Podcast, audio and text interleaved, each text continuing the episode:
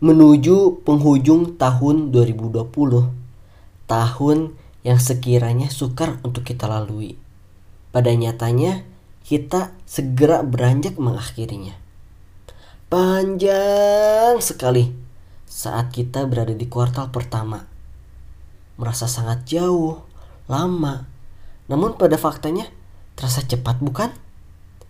Banyak yang kita lalui pada tahun ini pandemi yang entah kapan berhenti, sinyal 5G yang katanya akan segera menggantikan 4G, peraturan yang dinilai acak-acakan, bahkan proyek investasi di Pulau Komodo yang ya sudahlah masa bodoh.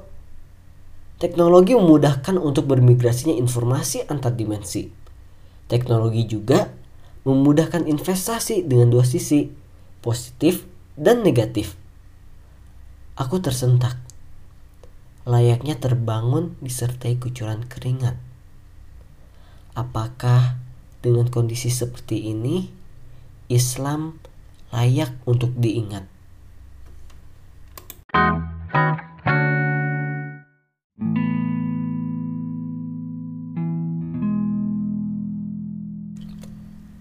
Assalamualaikum teman-teman semuanya. Gimana nih kabarnya? Semoga sehat selalu dan dalam lindungan Allah ya. Luar biasa. Allahu Akbar. Yes. Kali ini bersama saya Ismail Abdul Majid dalam podcast yang bertajuk Tumbuh dan Kembang Teknologi Bagaimana Peradaban Islam Kini dan Nanti. Ismail prediksi teman-teman mendengarkan podcast ini menggunakan smartphone ya. Betul gak nih? Podcast ini sejenak mengingatkan kita pada siaran radio yang dulu kita bisa mendengarkannya menggunakan radio atau juga ada satu benda lagi yang bernama Walkman. Tapi sekarang tanpa dua alat itu, kita bisa mendengarkan siaran radio di mana aja dan kapan aja. Gak berbatas tempat dan waktu. Gak cuma itu, ternyata teknologi ini udah berkembang pesat. Gak cuma di olah suara saja, gak cuma di siaran radio aja tapi masih banyak lagi teknologi yang berkembang dan itu semua bermanfaat banget buat kehidupan kita. Namun dunia hari ini sepertinya cukup mengkhawatirkan ya teman-teman. Di mana terkadang agama tidak lagi diperjuangkan sebagaimana mestinya dibandingkan dengan kemajuan teknologi loh.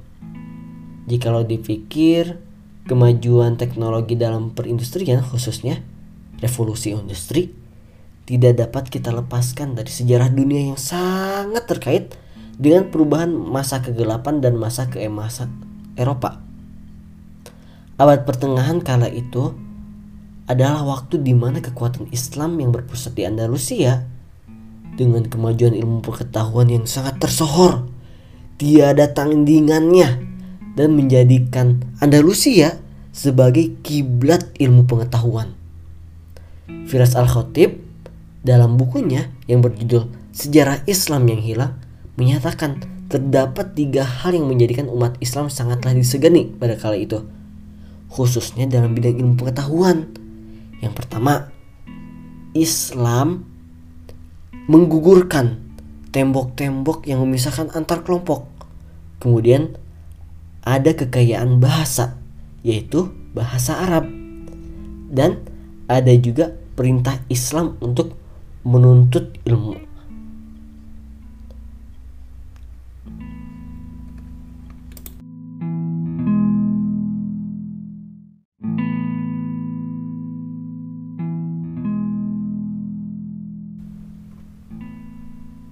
Membicarakan peradaban tentunya tidak terlepas dari teknologi dan membicarakan teknologi tidak dapat terlepas dari peradaban. Teknologi diyakini sebagai output dari suatu peradaban.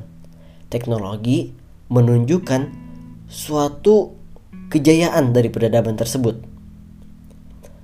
Dan peradaban hari ini kita dapat mengenal ilmu pengetahuan dari dunia barat yang telah melalui masa kegelapan dan masa keemasan tetapi Islam juga ternyata punya ya. Pada saat di Andalusia, bahkan hingga hari ini peradaban Islam semestinya masih ada loh, yaitu pada diri kita masing-masing. Tetapi ada yang membedakan loh antara peradaban Barat dengan peradaban Islam.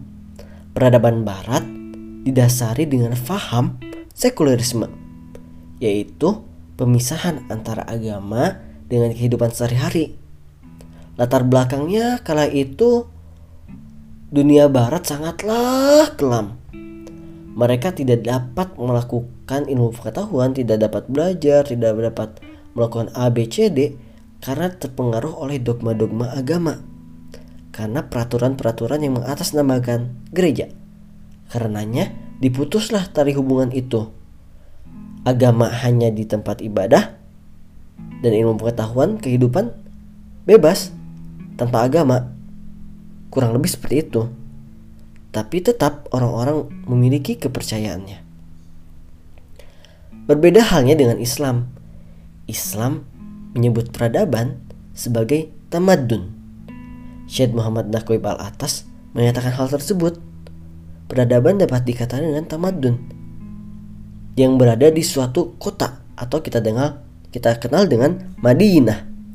Keduanya memiliki akar kata yang sama, yaitu dari kata dainun. Dainun adalah hutang. Hutang maksudnya apa nih? Nah, dainun ini bisa juga din. Din itu dari kata dainun, hutang juga. Kurang lebih, tamadun ini terdapat empat hal yang mencakup di dalamnya. Yang pertama, keadaan berhutang, keadaan takluk menyerahkan diri, kemudian kuasa dan daya menghukum atau daya kuasa memberi hukuman, nilaian, dan pertimbangan. Dan terakhir, bawaan kecenderungan yang sedia pada diri manusia atau kebiasaan yang menjadi adat istiadat.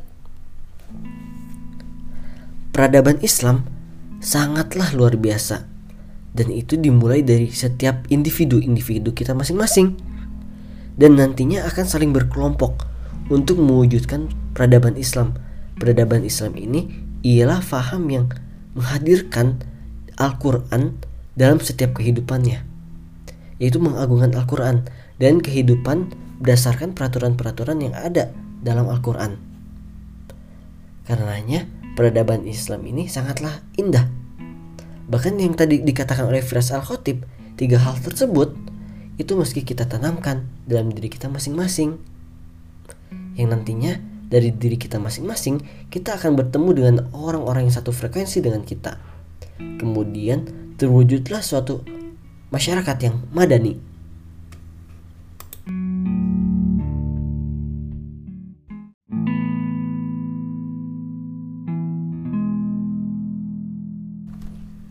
Mewujudkan peradaban Islam bukanlah hal yang mudah. Butuh waktu yang panjang dan usaha yang tidak sedikit. Akan tetapi, mewujudkan peradaban Islam dapat kita mulai dari diri kita masing-masing, yaitu dengan memahami isi Al-Quran.